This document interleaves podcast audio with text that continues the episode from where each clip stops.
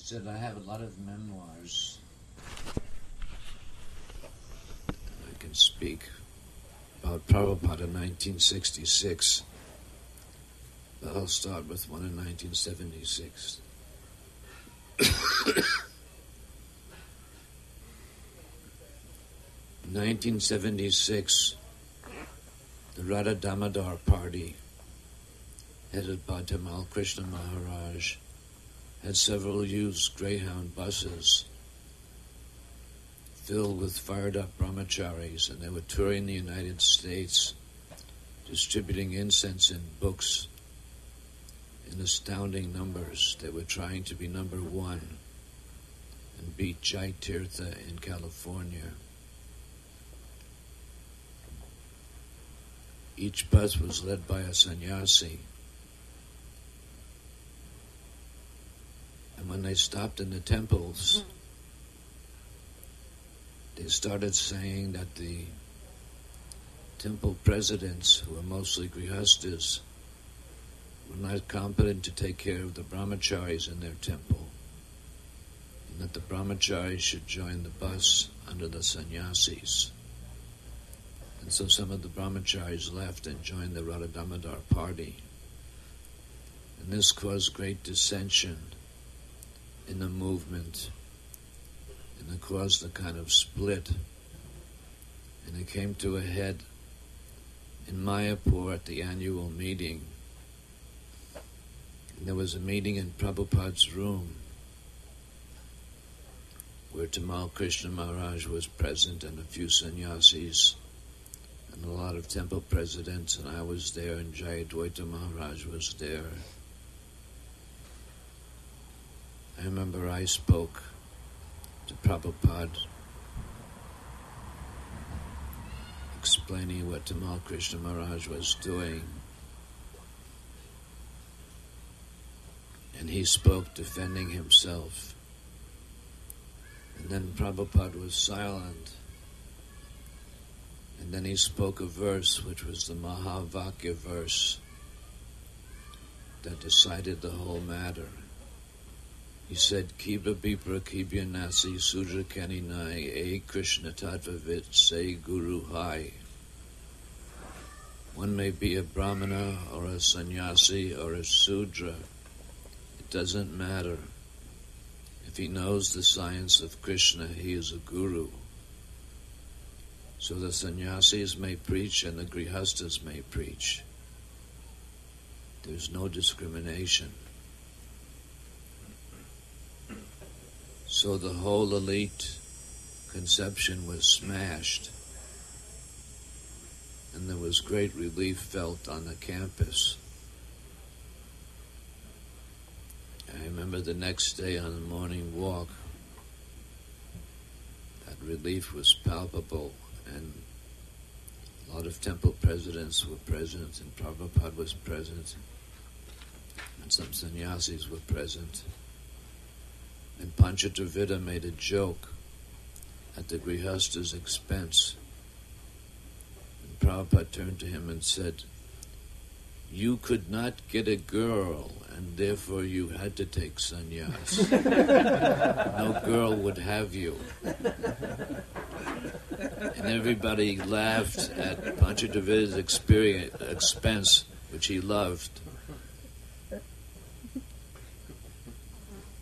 And then the events that happened after that are history with Tamal Krishna Maharaj going to China.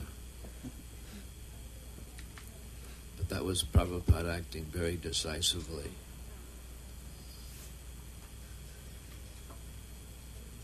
Would anyone else like to add to that memory? yeah, in that meeting, Prabhupada was hearing both sides, and Prabhupada, at one point, he agreed with Tamal Krishna. He said, yes, it's better if all the temple presidents are sannyasis. Yeah, the sannyasis should be brahmacharis and they're renounced and so on. Prabhupada said, yes, it's better if all the temple presidents are with, with these sannyasis. Then a little time passed and Prabhupada said, Actually, none of the temple presidents should be sannyasi. he said sannyasi means he should have a cool brain for philosophy. So he shouldn't be involved in management. All the temple presidents should be sannyasis. should be grihastas. As, as one of the uh, temple presidents at that time, I mean, Tamal Krishna was a very good friend of mine. Uh, uh, when the Radha Damodar bus broke down in Philadelphia and they stayed for a month, I'd learned so much from him. It was wonderful. But then he was preaching, or his people were preaching, that I shouldn't be in charge. They actually had a philosophy that the temple Grihastha temple presidents are like Prajapati Daksha, who are raising the brahmacharis to become entangled householders, whereas the Radha Damodar party is like Narada Muni, who's coming to, to save them. You know? So, I uh, actually I had a, a letter to send to Prabhupada. Um, I'd gotten the writing about asking him whether I should sh- just let me know if I should be a, t- a temple president or not. If you say I shouldn't be, I'll do it, but I want to hear it from you. I got signatures from all these temple presidents in North America. And in fact, I gave it to you, right? You did. Because the GBC was meeting early to take, but Tamal Krishna managed to keep that letter from surfacing. Talk Maharaj out of it. he did, didn't he? What a politician. so then when we came, when we came, when the temple presidents arrived later, uh, and they read to us the GBC resolutions, you know, that's when uh, all hell broke loose, you know, because all of a sudden, you know, Rupanuga was going to Australia. Because one of the plans was, at one time, the idea was floated that all the women should be sent to Australia. and of course, those attached men who are attached to them will also go. That's called, the system of sending people to Australia is called transportation, which a lot of Irish ended, ended up in. Well, the Australian devotees were so insulted. They were so. But but uh, so, so so you know so the temple presidents you know I, we, we heard the, these resolutions where you know Tamal Krishna was basically in charge of everything. We started to talk to each other, and then we had some meetings, and, people started to exchange stories of what happened when Radha Damodar came because there was what was really happening is the Radha Damodar party. Uh, was was at first going around and doing programs on college campuses and making devotees that way, but it didn't work out. A- and the only way they could make devotees was to take them from the temples. And that's what they were really doing. They were stealing your brahmacharis. Uh, uh, and uh, so, you know, you have a person that you're training to become brahmacharis and everything, and all of a sudden, whoop, they're gone. You know, so that was the the issue was a, a th- thing like that. You know, so we started telling stories. They did that to your temple. Listen to what they did to my temple. and the meetings got heated. And then Tamal came and said to us, "You should stop those meetings. You know they're giving Prabhupada a headache." You know? and, and, they, they, they went to Prabhupada to get him to stop the meeting, and he wouldn't do it. That was a very interesting thing, you know. He wouldn't stop. He didn't stop the meetings, so we kept having the meetings, and they kept. And then, you know, when Prabhupada would go on his morning walk, then there was like difference, and it, it was like Macbeth. you- Uh, you know, where the the forest, the, the, this Danda forest is moving with Prabhupada. Danda forest.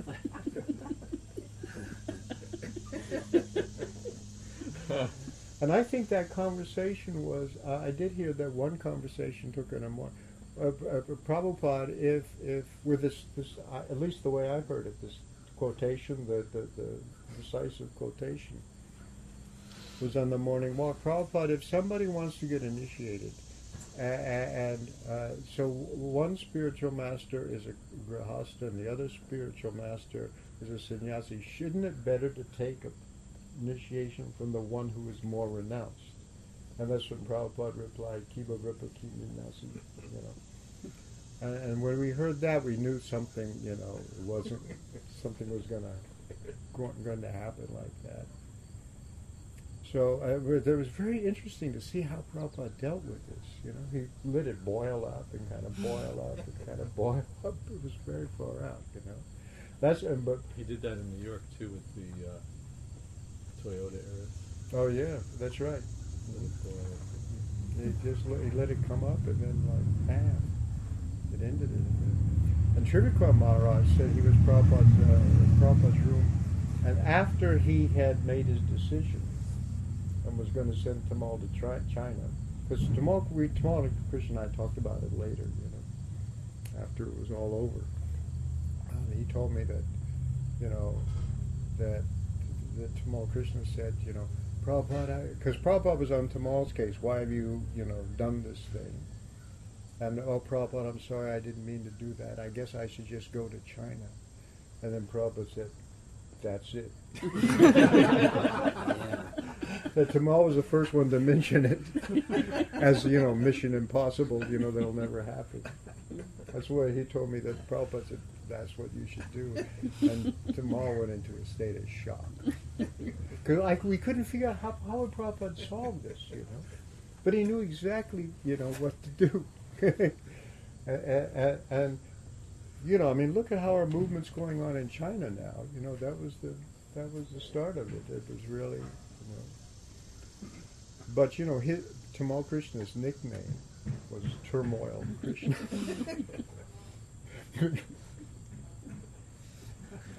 that was what he did, you know. And we, uh, t- and just to tell a little more, Tamal, we met a little later on afterwards, because he was like always my friend. I always admired him. He said, I can't understand, he said, why you turned against me.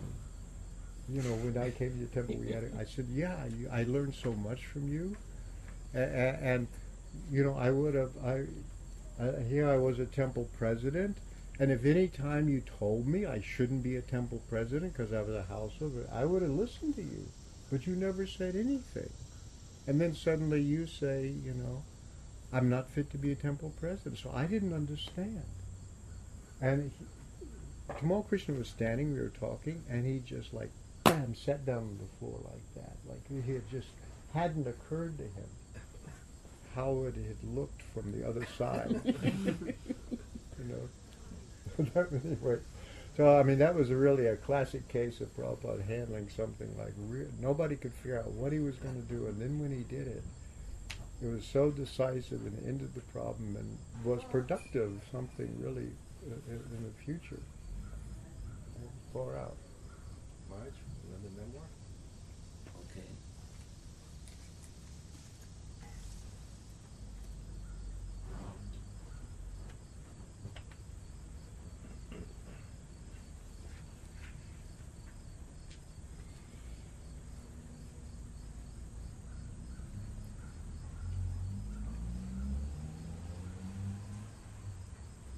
This is from a book I wrote With Srila Prabhupada in the Early Days.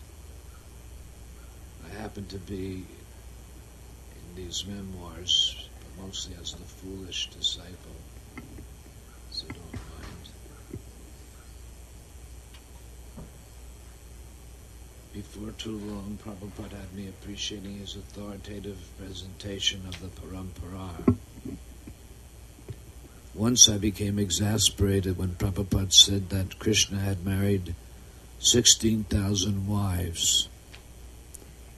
I am trying in good faith to understand Krishna, I said to him, and I am trying to understand his teachings of the Gita. But how do you expect me to understand when you say he married 16,000 wives? Prabhupada answered back, You do not understand. Even the greatest scholars cannot understand. And then he fully explained how Krishna's marrying 16,000 wives was neither mystical, mythical, nor an example of material lust.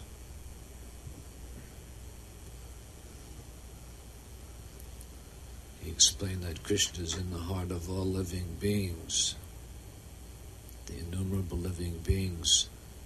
So if he comes out of the heart of a mere 16,000 and marries them, what's the problem for Krishna?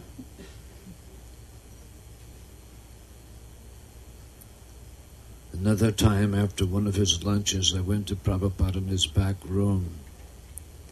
There I sat next to some of the other devotees. While sitting, I assumed a cross legged pose of yogic meditation. Unlike some of the others, I had never done any disciplined meditation or yoga asanas.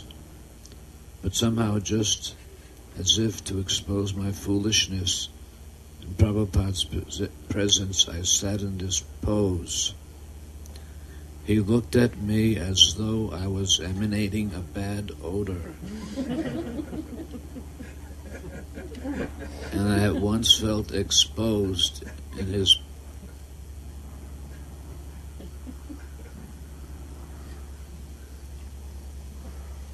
in my absurd yoga pose. I understand that I didn't know anything about yoga. He could expose this kind of foolishness with just a glance. Prabhupada satisfied my intellectual hunger with his philosophical presentation. By that time, I had become, like many intellectuals, eclectic. I had been inclined to read about spiritual things. I read translations of the Bhagavad Gita and Upanishads. I even read novels that were spiritually oriented, like Hermann Hesse's Magister Ludi, The Bead Game, which is a fictional account of living with a guru in an ashram. I had thought that book wonderful, but I remained eclectic. I assumed Prabhupada was an eclectic teacher. The first night I heard him speak on Bhagavad Gita, I thought, I wonder what he will teach next week. I asked Rayarama, Do you think Swamiji will speak next week on the Tibetan Book of the Dead? Rayarama said, No, Swamiji says it's all in the Bhagavad Gita. I was surprised when Srila Prabhupada powerfully asserted what no one else did there is an absolute truth, and you don't have to search for him in different places. You can learn everything from Bhagavad Gita. I accepted this presentation. Before meeting Srila Prabhupada, I never imagined I would be able to accept one philosophy. But I gave up my different ideas one after another and I came to trust him. Although I was 25, I began to approach him more like a small child approaching his father.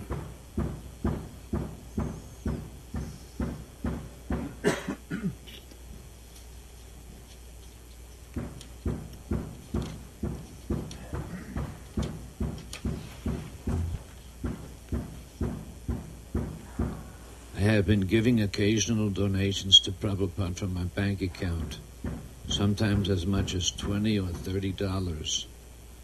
One day I decided to withdraw the entire balance, about $400, and present the sum to Prabhupada. It was a big surrender for me. I went into his room and walked up to his desk. Shyly, uttering that it was my entire savings, I presented my money to him.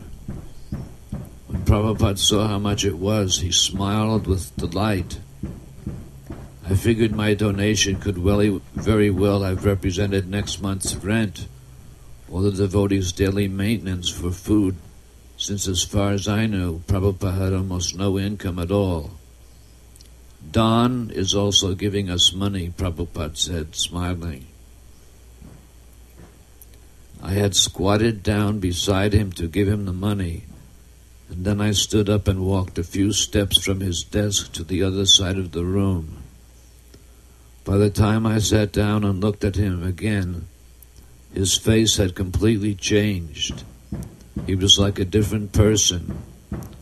No longer was he brilliantly smiling, gratefully receiving the money, but suddenly he was stern, seeming to penetrate me with his glance. That look banished my self satisfaction at being the magnanimous donor and patron and reduced me to whatever honesty I possessed.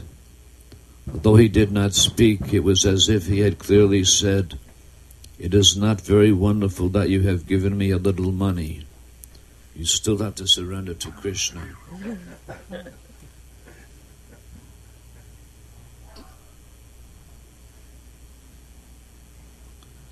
Bit by bit, I got a chance to express different doubts and make inquiries that were personally important to me. One evening, I asked Srila Prabhupada, there are different writers like Nietzsche and others who have actually misled people. Now I can understand they have terribly misled people. Their evocations are powerful, and they try to be honest, but they express a miserable point of view. Do they have any God consciousness? Prabhupada said, Their sincerity is their God consciousness. What he said was important to me.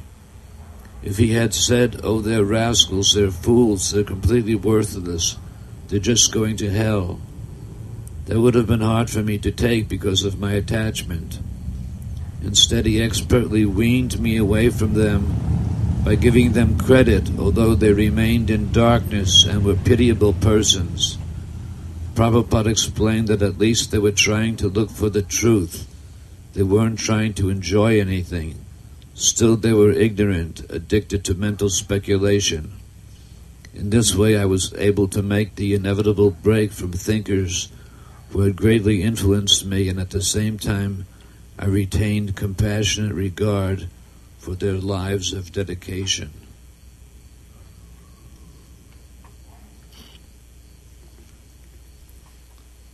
I'll read just one more. I don't want to take up so much time.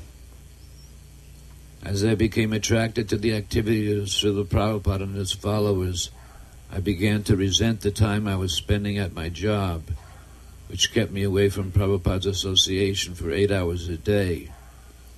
The other boys who had no jobs could see him all day, so they would sit around him in his clean, sunny apartment while he talked about Krishna, the Supreme Personality of Godhead. He was asking them to help him spread love of Krishna, and together they were making plans. Although I was already pledging all of my money to Prabhupada to run the temple and apartment, I began to feel I was missing out. I decided I could no longer keep my job I wanted to join Prabhupada and renounce the material world with its birth, death, disease, and old age. I decided it would be a further commitment on my part to resign from my work and live as a full-time disciple like the others. Without consulting Prabhupada or anyone else, I obtained an official resignation form, filled it out, and handed it to my supervisor, Mr. Rice. I gave the welfare department two weeks' notice and stated my reason for resigning to study the teachings of the Bhagavad Gita with my guru. Young people were regularly resigning from the welfare office, so my resignation did not create a commotion, although my unusual reason did raise some eyebrows. During my lunch hour, I ran to Prabhupada he was seated on his mat behind his small desk, and the boys were gathered around him, asking questions and listening. I quit my job, I told him. Oh, why is that? You are offering such nice service. He seemed disappointed in me. But I want to come daily and be part of the camp. I want to learn Krishna consciousness. Seeing my predicament, the boys present said they would take jobs and let me spend more time listening to Prabhupada. They suggested taking a job and alternating, alternating it with each other. Prabhupada told me a story. There was once a faithful wife who had an ugly husband with a morose disposition. One day his wife asked, Why are you morose? I do anything you want, and still you feel morose. Why is that? I wish to have sex with a certain prostitute, he admitted, but she costs thousand dollars just for one night and I cannot afford her. The faithful wife said to her ugly husband, Don't worry, I shall arrange it. She immediately went to the prostitute's house and began personally attending her, cleaning her room and performing other services. When the prostitute came home and noticed her activity, she asked, Why are you working here? The woman said, my, desi- my husband desires to enjoy you, and I hope you will take my services as payment so that he might spend one night with you. The prostitute laughed. Don't you realize that I cost over a thousand dollars a night? How can you ever raise that much money? So, in addition to serving the prostitute, the wife herself turned to prostitution and eventually raised the required amount of money. She turned to her husband and said, All right, you can go to that prostitute now. And he gladly went at once. Prabhupada stopped and said that although people could criticize the wife as crazy and immoral, nevertheless she was unquestionably faithful to her husband and tried her best to fulfill his desires. Prabhupada didn't have to say more. I got the idea that although I did not think it was spiritually beneficial to work at the welfare office with people whose association was abominable and boring and kept me away from him all day, he thought that by contributing the earnings from my job, I was rendering the best possible service. It was a service he required for me. I should do it, and that would please Prabhupada.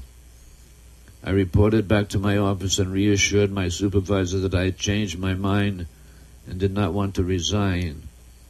That afternoon, visiting clients on my job, I walked through the streets in the bliss of responsibility. I felt deeply entrusted with a duty from my father, my spiritual master, and I was convinced that to discharge it faithfully was my eternal duty. From then on, I worked at my civil service job with a sense of eternal life because it was God's work as confirmed by my spiritual master.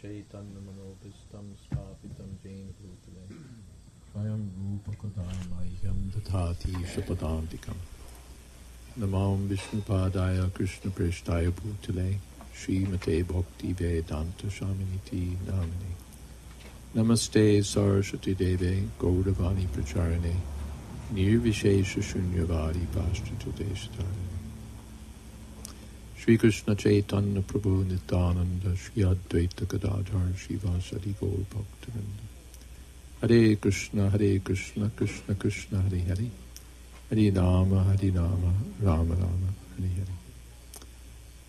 I'll tell two stories from Boston. One is that I think this is Boston. Prabhupada would come to a city and arrive at the airport, and we would have a big reception for him. Um, so many devotees would come, and we'd bring kartals and mridangas and um, conch shells to blow, and uh, flower petals, and some places they brought yogurt and, and, and all sorts of stuff. We were a, a an airport manager's nightmare, but we would give a nice reception for Prabhupada. And on this particular, sometimes I remember that we'd be all by the door and then chanting and dancing with the expectation Prabhupada would come out a different door. Mm-hmm. But that wasn't this time. Prabhupada came, and everybody, the devotees had come from different centers, and everybody was just jumping up and down in ecstasy. And Satsvarup Maharaj was little in, in the back, and I was also little in the back. Satsvarup Maharaj said, I don't feel anything don't feel anything. Then another time, this was definitely Boston. It was Prabhupada's uh, the disappearance day of Srila Bhakti Siddhanta Saraswati Thakur. And Prabhupada was present in Boston. And, you know, I was thinking what, what will happen and what will Prabhupada do. And there was a little ceremony. Uh, we didn't have, I remember it as being little, I don't know why, but anyway, there was a ceremony offering flowers and, and so on.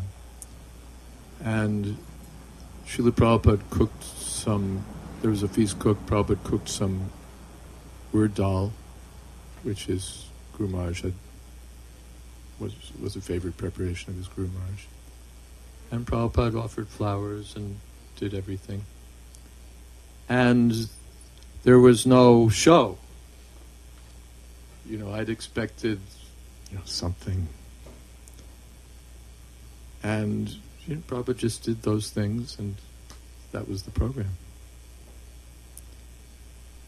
Another time, there was a morning walk. There was a disciple, Krishnadas, who was an early disciple and who, because of, as I recall, difficulty with the American Draft Board during the Vietnam War days, had gone to Germany, escaping the, the draft. And he he was a young boy. I mean, he was very young. Maybe so. Maybe it wasn't a draft question, but I think it was. Was just a young boy, and he'd gone alone to Germany, and started the first temple in Hamburg or someplace, Hamburg. And he, after some some time, year, years later, he left the association of devotees, although he was quite a, a favorite of, of Prabhupada's. Prabhupada gave him a lot of mercy, but somehow he, he left. And then, some years still later, we were in San Francisco, and Krishnadas started coming around again. And he was working as a jeweler, and he made Prabhupada that ring, maybe you've seen that said Krishna on it. And he was coming around. So he came on this morning walk. And there were different topics discussed.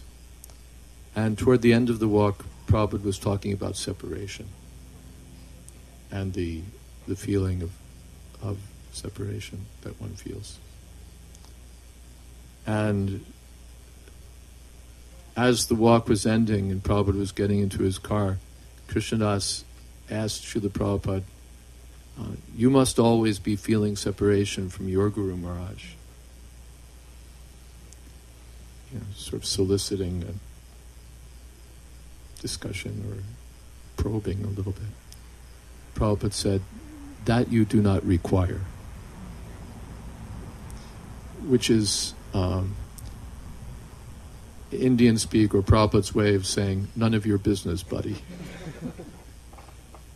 that you do not require. And then Prabhupada got in his car and, and, and left. Explain your misunderstanding about the word require. Oh, yeah. This was another event. When I first, just after I was initiated, the day after, um, I came to be, to serve as, as Srila Prabhupada's assistant servant. The Govindadasi and Gaurasundar, a married couple, were serving Srila Prabhupada. But Govindadasi was kind of frail and, and sickly. She was cooking, and it was like a little much for her. She was getting overwhelmed. So they wanted someone else to come and, and help. And there was some discussion. One godbrother, Devananda, who's a little more experienced, that he could come. He was a good cook. And Satsvarup Maharaj said, Well, this new boy could come, meaning me. And I'd never cooked anything in my life. and they said, Well, finally it was settled up that, okay, Jayadvaita can go for the first two weeks, and Devananda can go for the second two weeks. And if Jayadvaita messes up, then Devananda can come earlier. So that was settled up, and I went to Boston I think literally the day after I was initiated, because Prabhupada went to Boston. He left New York for Boston. And so I would go to Prabhupada's house. Prabhupada had a little house near the temple on a street called Chester Street, which Prabhupada called Hare Krishna Street. And I would go there in, in the morning and I'd, I would help cook and mm-hmm. do other things. And one time, I don't know if it was you, Marj, or someone who gave me these little books. Was it you? But anyway, I was given these little books from Gita Press. Uh, Gita Press Gorakhpur, which publishes uh, Bhagavad Gita and Srimad Bhagavatam. Hanuman Prasad Poddar. He's a, Prabhupada met him later, and uh, Prabhupada actually said he is a Mayavadi, but he is a good gentleman. And he worships the Radha Krishna deity, so he cannot remain Mayavadi. But anyway, he'd written some little booklets. One of them was called Gopi's Beloved, and the other was something else.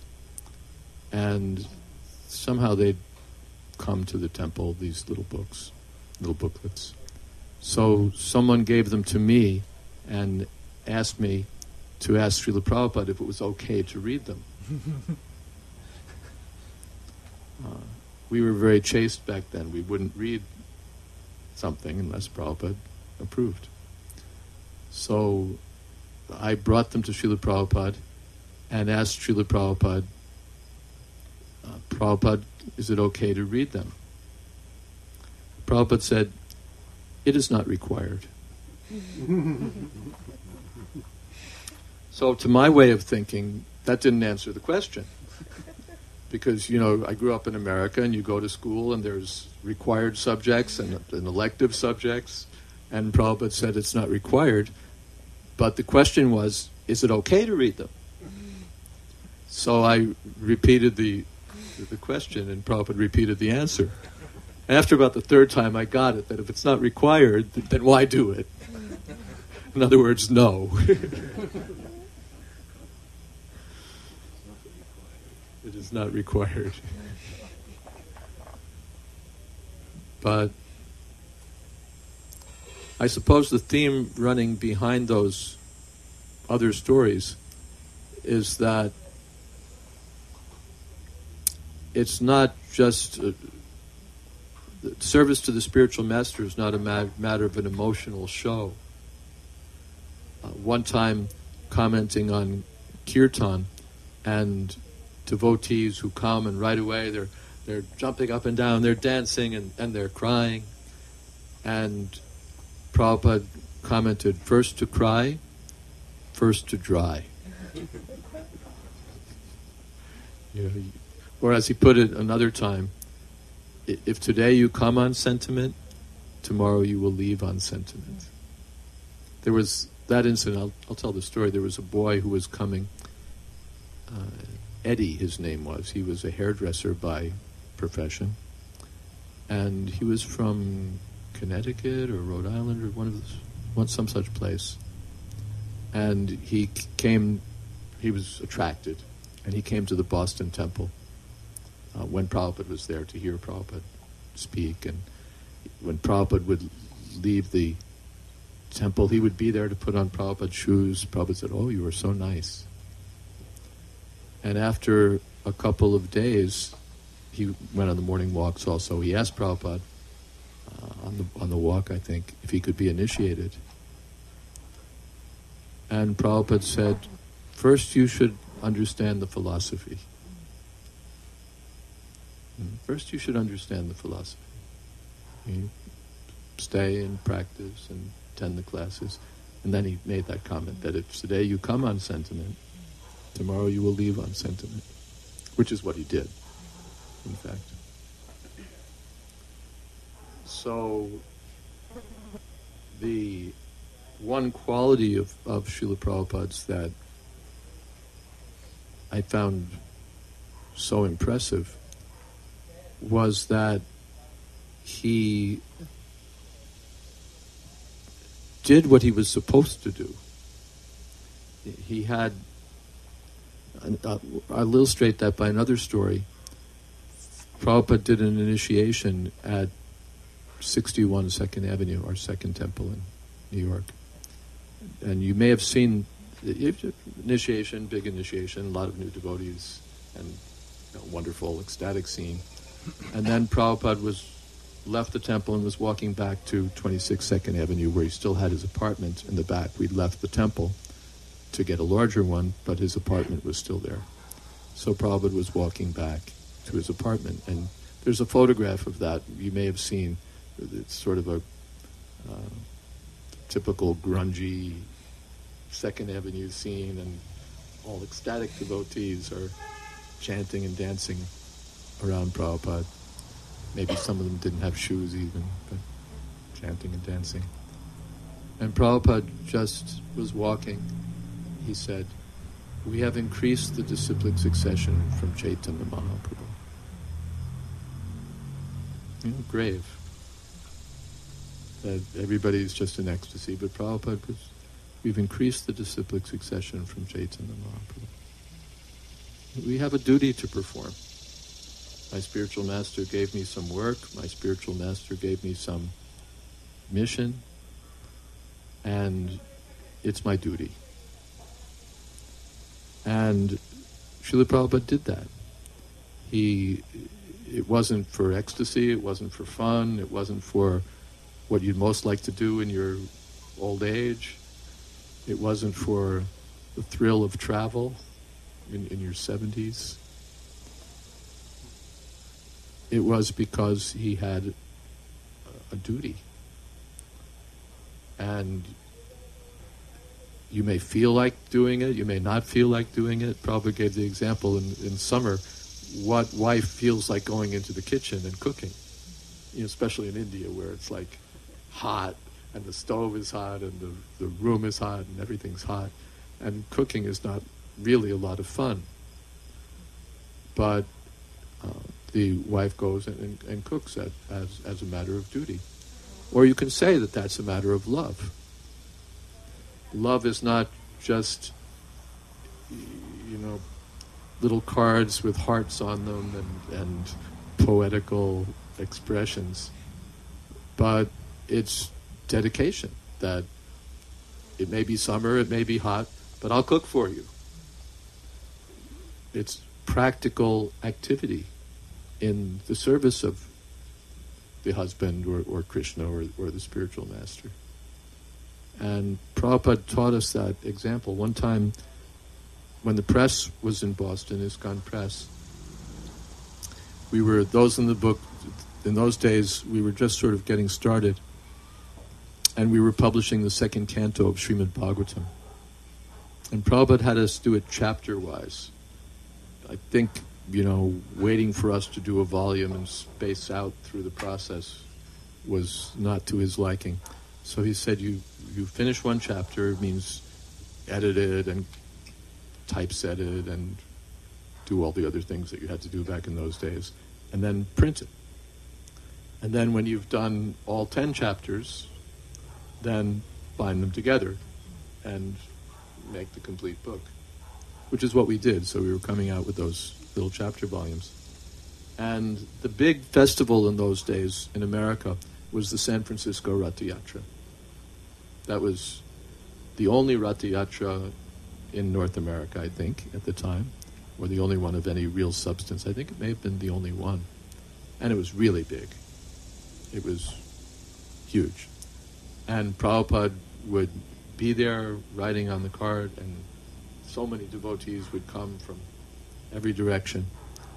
So our press manager, Radha Ballabha, I think at the time, conceived the idea that the press workers would jump in a van, speed across the country. It takes, I think, three days to get across the country, driving day and night. Speed across the country, and be there for the Ratha Yatra with Srila Prabhupada. And then we would jump in the van and speed back. We were accustomed to doing sort of military maneuvers. Prabhupada told us that even the devotees working on the press should go out and chant on the Harinam party. Where's Ram? Ram just came. Prabhupada told us that the even the members of the press who were doing what was supposed to be the most important service should go out at least one hour a day with the kirtan party. We should go out at least an hour a day with the kirtan party. And we found in practical experience that going out that hour a day didn't subtract from our time, it added to our time. We were so much more productive. But we would time it exactly that we would jump in the van at such and such time. We would go out and do our hour on mm, Boston Common. We would jump in the van and we would be back. So this was an extension of the same idea that we would jump in the van, we'd make it out to San Francisco, we'd be in Srila Prabhupada's Transcendental Association, and then we would jump in the van and be back back in San Francisco in, in Boston. So this came to Srila Prabhupada's attention, and Prabhupada said, What do they want to do that for? They should stay and do their service. They should stay and do their service. It wasn't everything is approved in the pursuit of ecstasy or in the pursuit of the personal association of the spiritual master. But what matters is your service. And that's your connection with your spiritual master. The Prabhupada said physical presence may or may not be there, but we're connected by sound, by instruction.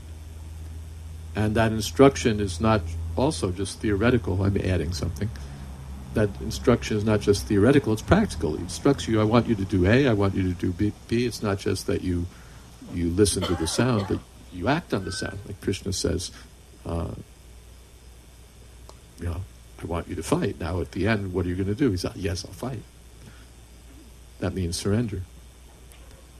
So practical activity in, in Krishna's service or in the spiritual master's service is what Srila Prabhupada considered to be an actual demonstration of love. I heard a story once that that uh, that, that when Prabhupada was uh, traveling through America, same devotees were going from place to place with him, and he kept seeing the same faces every city, and he said to them, "Don't you have any service?" You hear that story? No, I, I haven't, but it's, it sounds quite typical, quite characteristic. I think I'll stop there. Hare Krishna.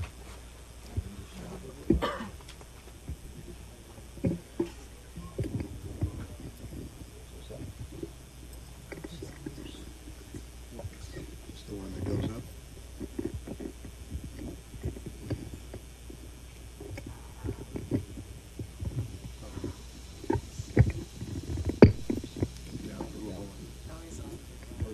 There you go. That's better. Okay. Anyway, that'll work, I think. Panchakalpatrubhyascha kripa sindhubhya bhajavatitanam bhavanebhyo vaishnavebhyo namo namaha. Um, so many things to say. Um, Prabhupada,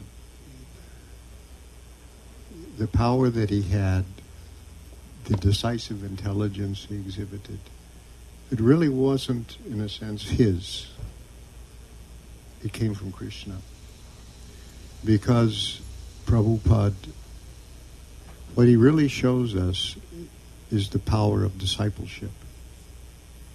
When I was writing this book on Srila Prabhupada's position, I happened to end up reading many, many issues of The Harmonist, Bhakti Siddhanta's magazine. And I got a sense of what the Gaudiya Math was like when it was healthy, expanding very quickly, everybody working together. The real thing was to go to the West. I mean, that, that, that Prabhupada was told to do that was an order given to so many disciples. And it was really their goal. In a very short amount of time, Bhakti Siddhanta had had temples all over India with, with this incredible energy and enthusiasm. And their next step was to Well, in 1933, they, they, they sent people to London. And that was their, their crowning achievement that they'd been working for. And I saw what, what, what before the, the preachers left for England, they had a book with them, an English language book called Sri Krishna Chaitanya, Volume 1. There were supposed to be three volumes. This book was done, written by Nishikant Sanyal, which is Bhaktisiddhanta's right-hand man for English language uh, writing. He was a professor of English at Ravenshaw College in Cuttack, and it was an English medium school. And um, got a hold of an original copy from a university library. Strata tracked it down. And we got. I wanted to see what the original book was like. When I tried to get a copy of the Sri Krishna Chaitanya book, uh, I, I, got one, and, but it had been reprinted and edited fairly recently, so I wanted the original. So we got one. And the first thing that impressed me was, first of all, it was impeccably edited. There wasn't a typo anywhere and, and very elevated English, that there was um, first class paper. I mean, here was this is the original binding on this book. It was published in 1932, I guess, in, in, in Madras. First class printing, first class binding, because they were making a presentation to the English intellectuals. It was aimed at a high audience.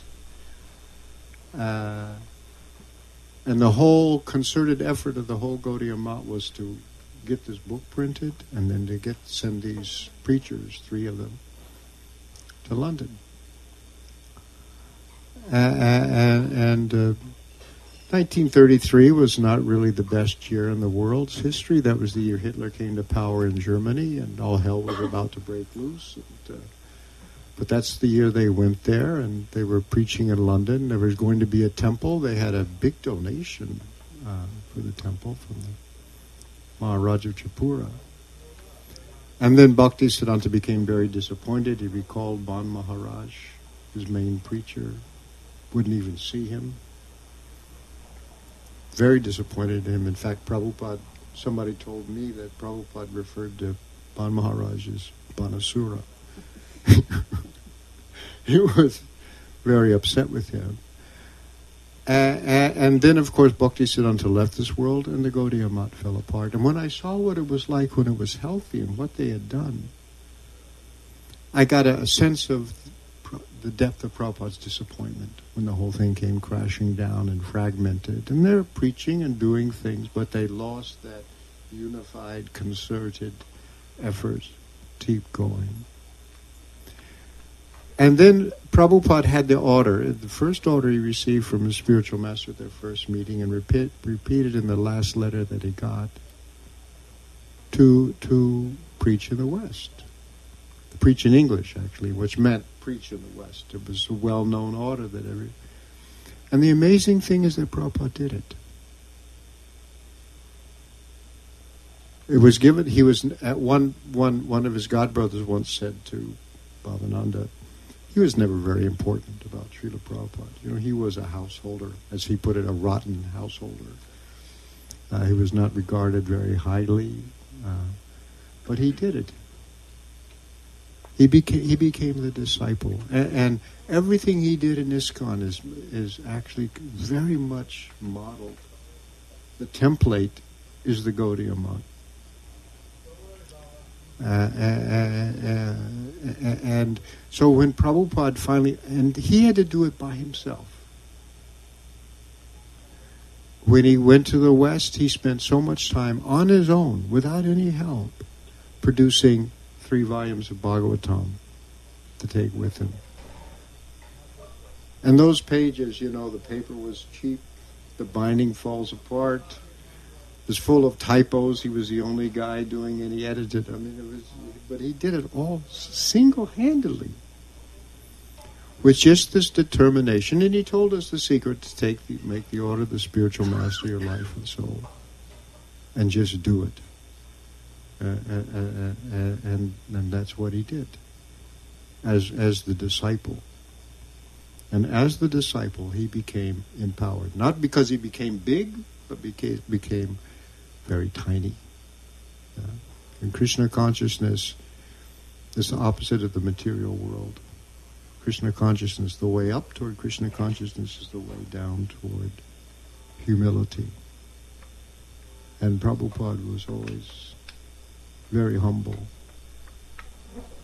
One time in New York City airport,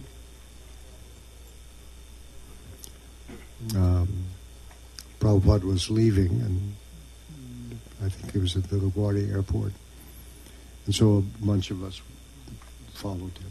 Because when he, when he arriving, it was a state occasion, but when he left, it was more intimate, and people liked it. So there was actually a big crowd came. We came to the departure gate. In those days, you could go, all, you know, no, no security checks. And so Prabhupada was sitting in the chair, and some devotees were sitting beside him on the chairs, and some on the floor, and uh, talking. But everybody wants to hear what the conversation is, so they're all crowded around, uh, and some are, are, are, you know standing, and some are sitting. And I was on the outside of the the, the crowd, and uh, I could see, being on the outside, that, that there were other passengers on that airplane, they could never get into the departure gate because the devotees had filled it up. And there was a gate agent trying to get devotees' attention so the other passengers could come in, and everybody was just blowing the guy off and looking at Srila Prabhupada, you know. So I tried, I tried to do something, you know, to get people to move, and they blew me off too. So finally, Rupanuga was standing there, and he GBC, and he had sort of command presence. So I told Rupanuga, look, there's a problem. These, you know, the other passengers can't get to the airport. So Rupanuga tried to get people to move, and they blew him off too. So finally, out of desperation, Rupanuga got up on the, one of these tables at the end of the row of chairs, you know, and stood on it so he's above everybody. He puts his hands like this, and he says, "All devotees, leave the gate area at once." People are looking up in shock at him. And I could see the faces of the devotees, offended devotees that this was being done. And before anybody could do anything else, Prabhupada was getting up and walking out. and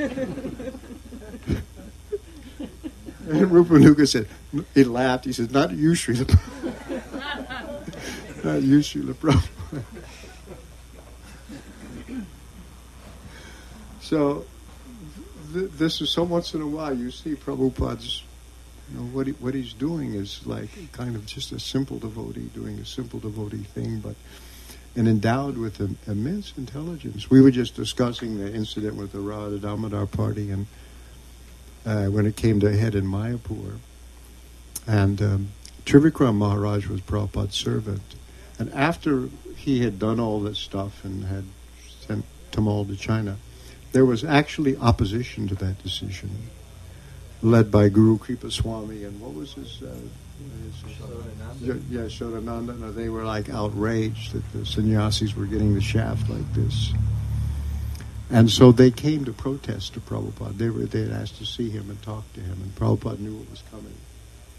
And, and Trivikram Maharaj, Prabhupada's servant, says so. Prabhupada was expecting them, and he put was putting on his tilak. And Trivikram said, his finger was shaking. He had a hard time putting on his tilak because his finger was shaking. I mean, it was just such a tense thing. You know, he saw that the, the movement in some ways was was you know hanging in the balance almost. Uh, dissolution. What do you say? Well, that was his mantra, right? Your so he said to the GB, your resolutions have created a revolution. Right? Re- revolution, resolutions, revolution, no solution, dissolution. So he saw the movement falling apart. And remember, he had watched the Gaudiya Math fall apart. He had seen it. You know?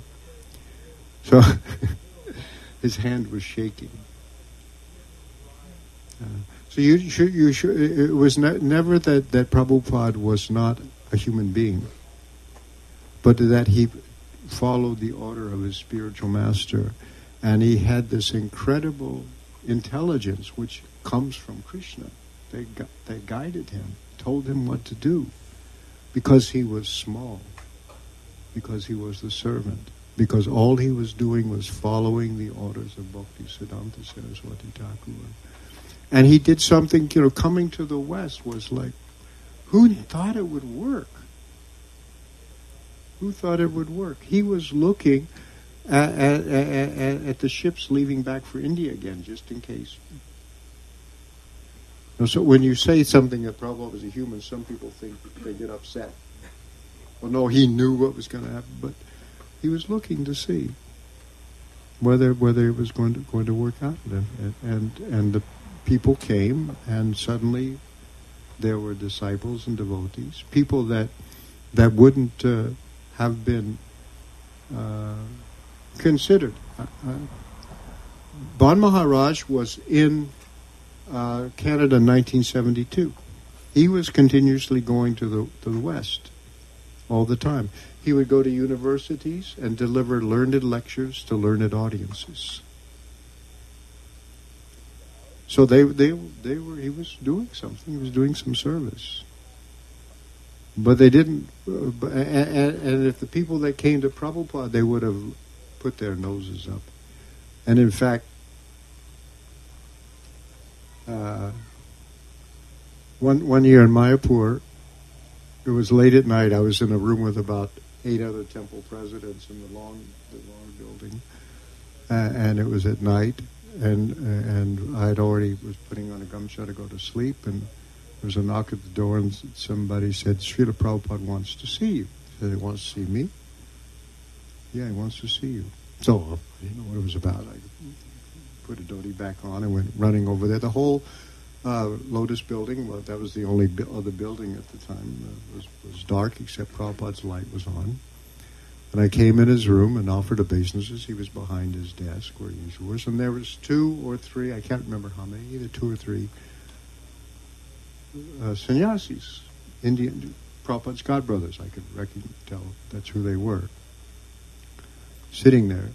And uh, so I offered obeisances and I said, yes, Srila Prabhupada. He brought me over the desk. And then he says to me, so what are you writing your doctoral dissertation on? I thought, why do you want to know that? You know, in the middle of the night, what are you, what are you writing your doctoral dissertation on? Well, I had just written a proposal that that didn't get accepted, but I said, I want to. I'm writing about the the the, the uh, historical, uh, social, psychological, spiritual, and economic uh, necessity of Krishna consciousness. Prabhupada said, ah, all around necessity. I said, yes, Srila Prabhupada. Very good. Thank you very much. I offer my obeisances. I went out and I thought, what was that about? and I got back to the room. These guys are waiting me to come. What was that? What did Prabhupada want to know? I said, this is what he asked me. So why did he ask you that? You know? I only realized later that the story was going around that his godbrothers were criticizing Prabhupada was the only people he could make as devotees were drug addicted hippies. And so Prabhupada called me in, you know. I guess the presupposition is you couldn't both be a graduate student writing a doctoral dissertation and a drug addicted hippies. Those were not really that exclusive. But anyway, I- I- anyway that, that's, that, that, was, that, was, that was the criticism that was, that, that was laid against him. They, were not, they would not have done what Prabhupada had done. He, he had some in, intelligence that that was remarkable that that he could do that. So he had a way of saying things, and I, I, I mean, um, with with with a presence of mind. The, the thing that, that that that really illustrates Prabhupada's presence of mind. Well, like one, one time, uh, um, we were on a in New Vrindavan. Morning walk going on. Uh, and and uh, Bhakti was there, and other people from the Beat Bhaktivedanta Institute was there, were there. and somehow or other, Prabhupada started talking about how actually everything is spirit.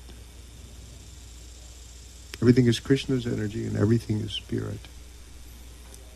Uh, and and and he he said, just just like this wood, because there was the trees everywhere. This wood is fire in another form. The sunlight comes down, the trees take it in, they grow the wood. So actually, this wood uh, is fire in another form. And if you take it and ignite it, the fire will come back and the sunlight will come back out again. He said. So, in the same way, actually, everything is spirit. So, uh, I d- got really confused by that. Everything is spirit. And when, when finally I had a chance, I, I asked Prabhupada a question about my confusion. I said, Prabhupada, I'm spending my time, a lot of my time, trying to understand the difference between matter and spirit, that I'm not this body. I'm a spirit soul, and both the mind and, and, and the body are material, so I'm trying to understand the difference between matter and spirit. But now you're saying everything is spirit. So I'm confused. And his answer was, and it took me several years to, to comprehend that whole answer. His answer was, We are not Mayavadis. and then he said, There are different kinds of spirit. This is the Savyasesha philosophy. Uh, nothing is different from Krishna, yet Krishna is different from everything. But anyway, that, that's what he said. We are not Mayavadis. There are different kinds of spirit. And, and I really thought about that for many, many years. I'm, I still think about it. You know, so in a very quick way, he could he could do that.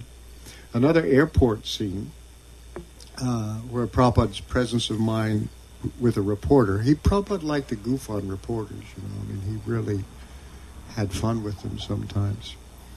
But he he was uh, he, he, was he had just arrived. This was arrival in New York somewhere, and the reporter said to him, and he that, that's when we had a big ceremony. You know, we would have a Vyasasana and arti. The reporters were there. So one guy, reporter said, "Why have you come to the West?" And Prabhupada said, "I have come to give you a brain. now think about that. I mean, that's what ISKCON is supposed to be. It's supposed to be the brain. He said, I've come to give you a brain. And he, then he explained how human society, like a human body, has head, arms, belly, and legs. Brahmins, Kshatriyas, Vaishyas, Sudras. He said, I've come to give you a brain you have no, basically saying you have no Brahmins. You have no Brahmins. I've come to give you a brain.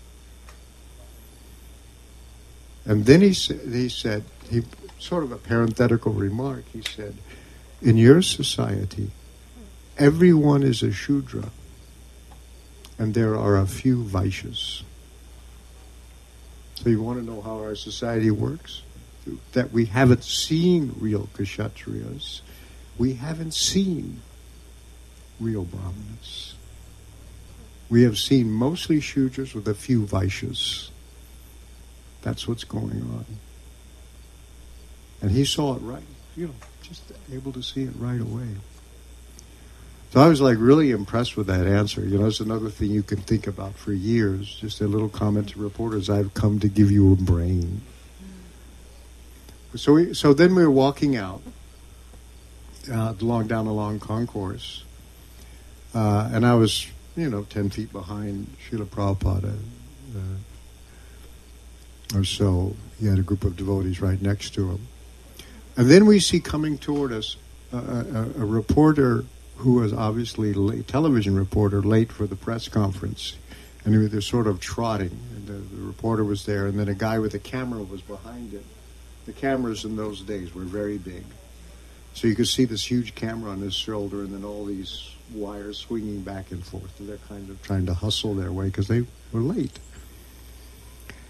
and, and so the reporter and the cameraman uh, stop in front of Srila Prabhupada. And by the time I stopped, I was standing right next to Srila Prabhupada.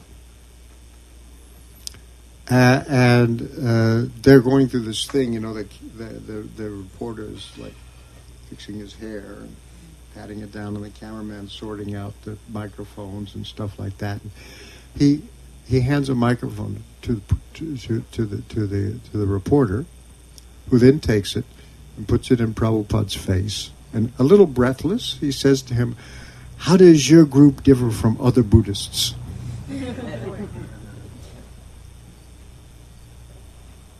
and Prabhupada said, he was so cool. He said, "We have nothing to do with this Hinduism or Buddhism."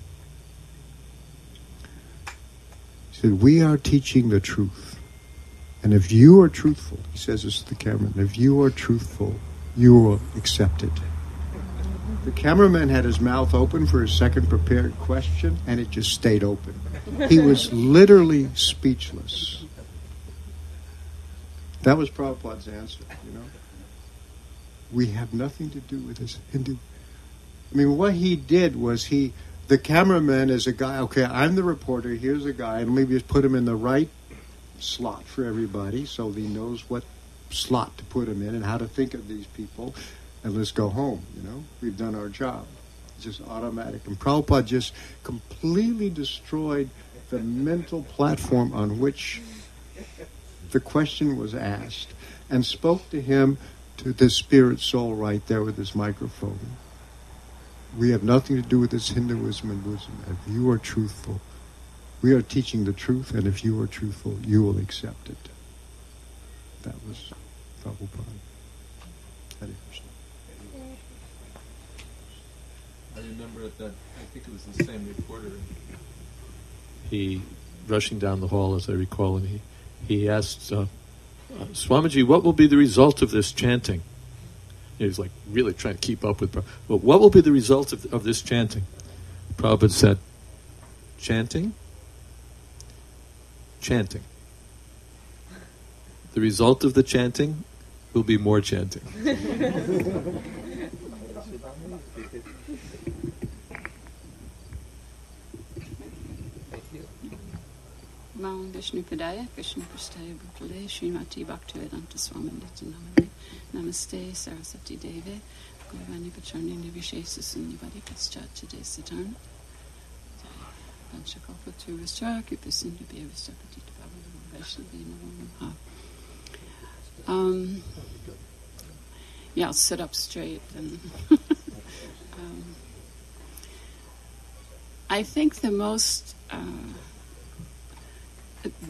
time when Prabhupada made the biggest impression upon me uh, was um, Gaura Purnima Festival, 1975. It was in Mayapur. And a little bit before we had gone to the festival, my husband had written and asked if we could get Radha Krishna deities for the Philadelphia temple. We had my deity, Lord Jagannath, but I guess especially had this desire to worship Lord Jagannath in his threefold bending form. And Prabhupada had written back that um, we could get uh, Radha and Krishna. So I sort of foolishly thought, oh, we would just go to India and bring back Radha Krishna. Um, and uh, I remember um, our GBC Rupanuga said, "Well, you you can't just worship Radha and Krishna. First, you have to worship Gaura Nitai." And we had already rejected um, the Nitai who had uh, ended up in ba- Baltimore, beautiful deities. Um, the idea we were going to worship Radha and Krishna. And then Badraj was there, and he said, "Well, you know, in the Gaudiya Math many times, and what was also there in Mayapur was Radha and Krishna and Mahaprabhu." So then thought, well, we could have Radha Krishna and Mahaprabhu um, without the Nityananda. But we were told we couldn't do that either. So, um, you know, we ended up going over to Navadvip, and all the other Radha, um, all the other Gaura Nitai deities had already gone to all the buses. We, had, in fact, we brought them all back on the plane. So we got little Gorni Gaura Nitai deities that, you know, and it was clear that we weren't going to be bringing back Radha Krishna. So that Gaur Purnima day, Prabhupada, in part of his uh, lecture, I was sitting there right in the midst of all the devotees. Uh, he was saying how he had seen in Calcutta in a bookstore a picture of Radharani with her hair all down and everything, and uh, he said that people want to worship Radharani, they want to worship Radha and Krishna. But first, they have to learn how to worship Krishna. And then he looked at all of us, and you know that feeling sometimes when something's directed right at you. He's looking at me, and he's like, "So you cannot worship Radha Krishna for, until first you worship Lord Chaitanya." And then he said, and don't think that you can worship Lord Chaitanya without first worshiping Nityananda. it's like it was like exactly where my mentality had been. And don't think that you can worship Nityananda until first you worship the six Goswamis. And don't think that you can worship the six Goswamis until first you follow the orders of the spiritual master. I just felt really, um, I felt like Prabhupada just like personally kind of put me in my place. but it was um, a feeling, you know, when you have a place, you know, it's like it wasn't, um, was so merciful, um, you know, because I, I felt that he had put me in place and had made me a member of of of his community. So that really um, made an impression upon me, uh, and uh, on the auspicious occasion of his appearance day, I'm asking him for mercy so that I actually can begin to um, follow the orders of the spiritual master. So. Thank you very much. I won't take more of your time. um? No, you have to say something, please.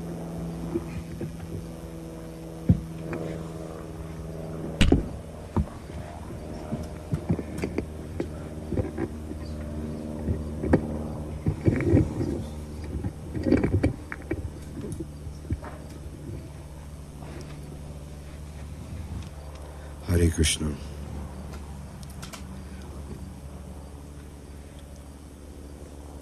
Um, when I came to the movement in 1978, um, it had been because of getting some of Srila Prabhupada's books that were in uh, a university library in upstate New York where I was going, so that credit goes to the library party. Um, and there was no mention in those book in the books in those days that Prabhupada had departed. So um, I came to the 55th Street Temple thinking that Prabhupada would be present, uh, and it was explained to me how he had departed. Uh, but somehow or another, I didn't feel any loss. Uh, it was explained to me the principle of service and separation and even in the fallen condition I was at the time, uh, it made perfect sense to me. So, um, my devotional life has been serving Srila Prabhupada's, trying to serve Srila Prabhupada's order um, in separation. And sorry I got here a little late. Uh, we did a nine and a half hour Harinam in the park yesterday on a Saturday. It was very glorious. Uh, so I had to take a little nap in the car. Um, but hearing what I've heard, you know, about how we have to, Jayadvaita Maharaj was saying, we don't want to be enjoyers of the ecstasy. We want to be servants of, of the instruction. Um, very, very important. Um, I would personally like to see um, the same type of enthusiasm and um, organized together effort amongst devotees to push forward the fundamentals of Krishna consciousness, Harinam, book distribution, Prashadam distribution, uh, beautiful temples, everything, farm communities. Um,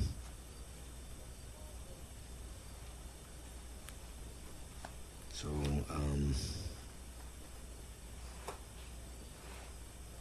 and point that we have to be very, very small.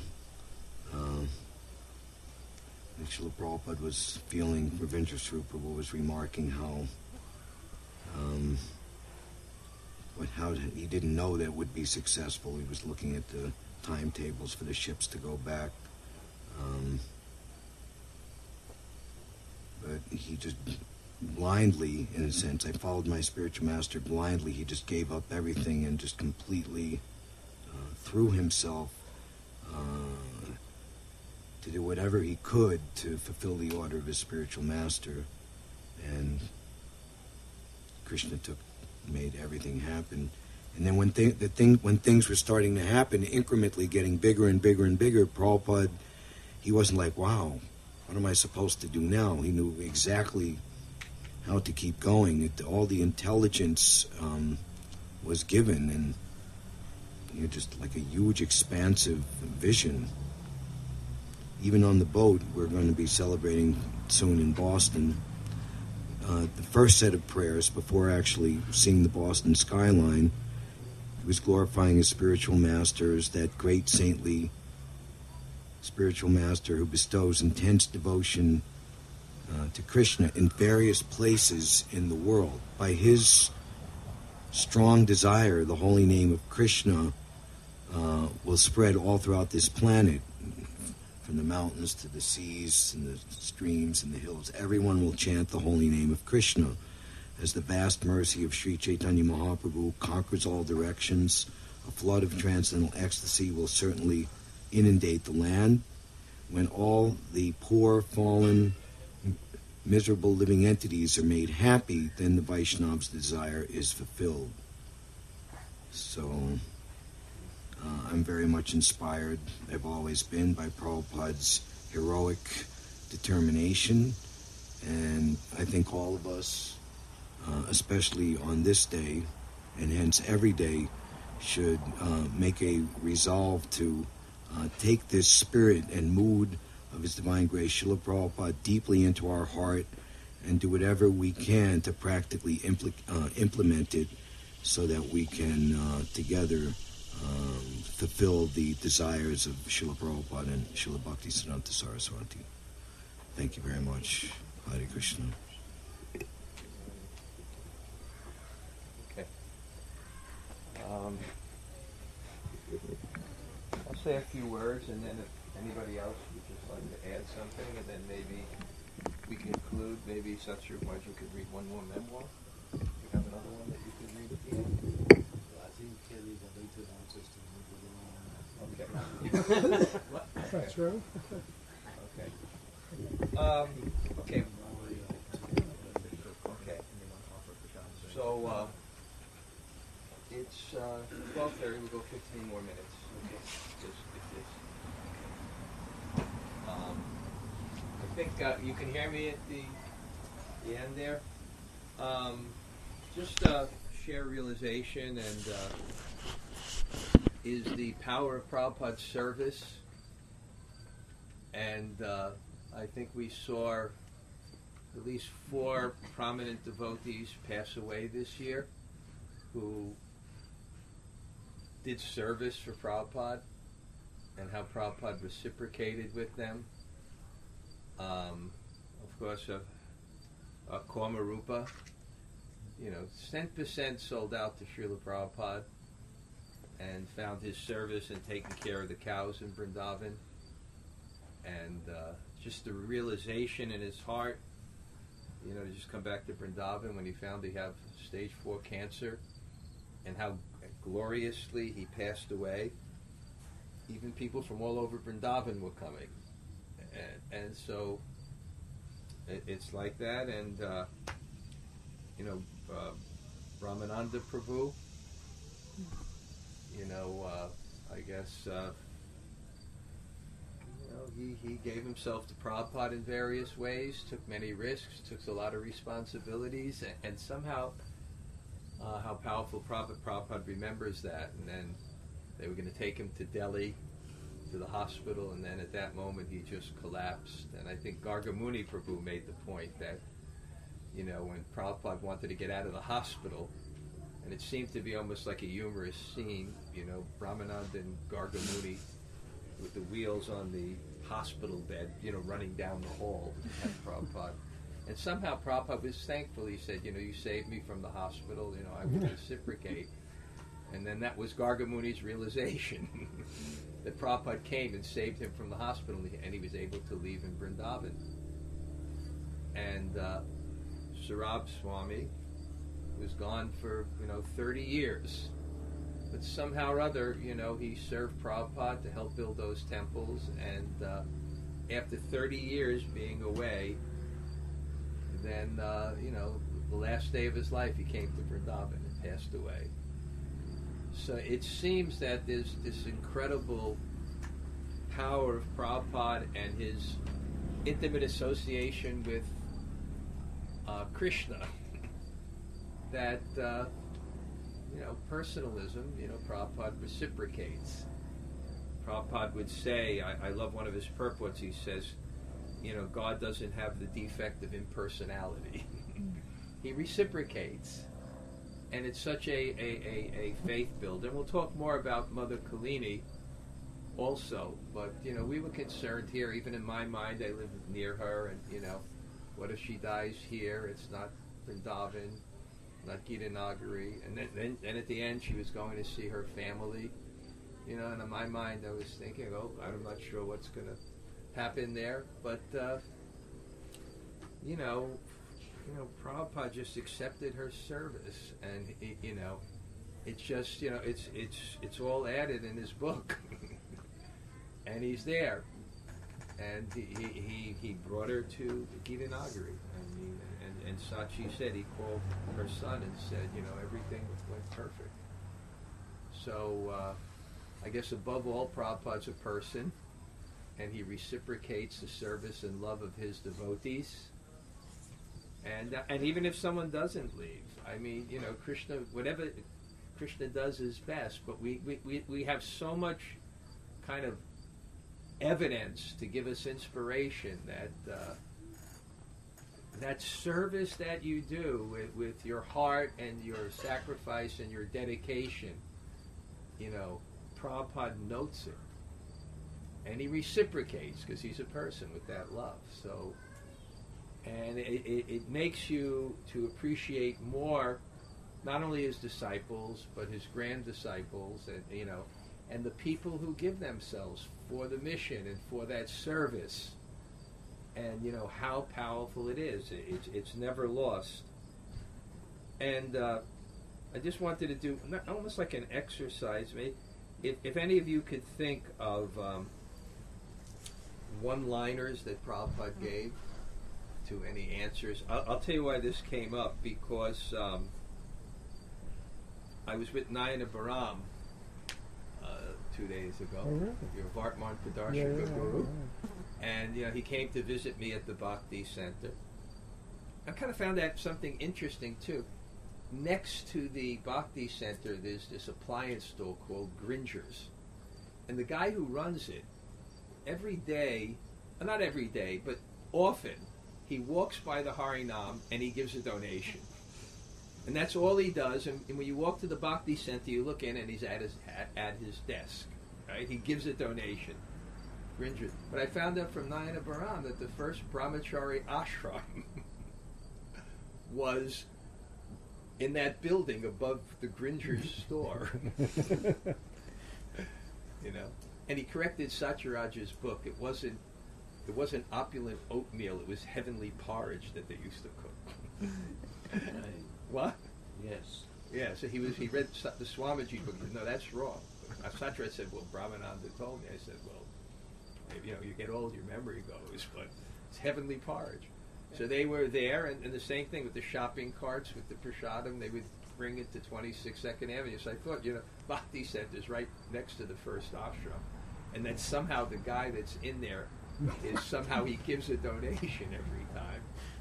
So he also told me, like, uh, uh, uh, he was just telling me about the early days, and he told me when he joined, a friend of his joined, who was a a, uh, a militant lesbian, and she got initiated, and her name was Madhavalata.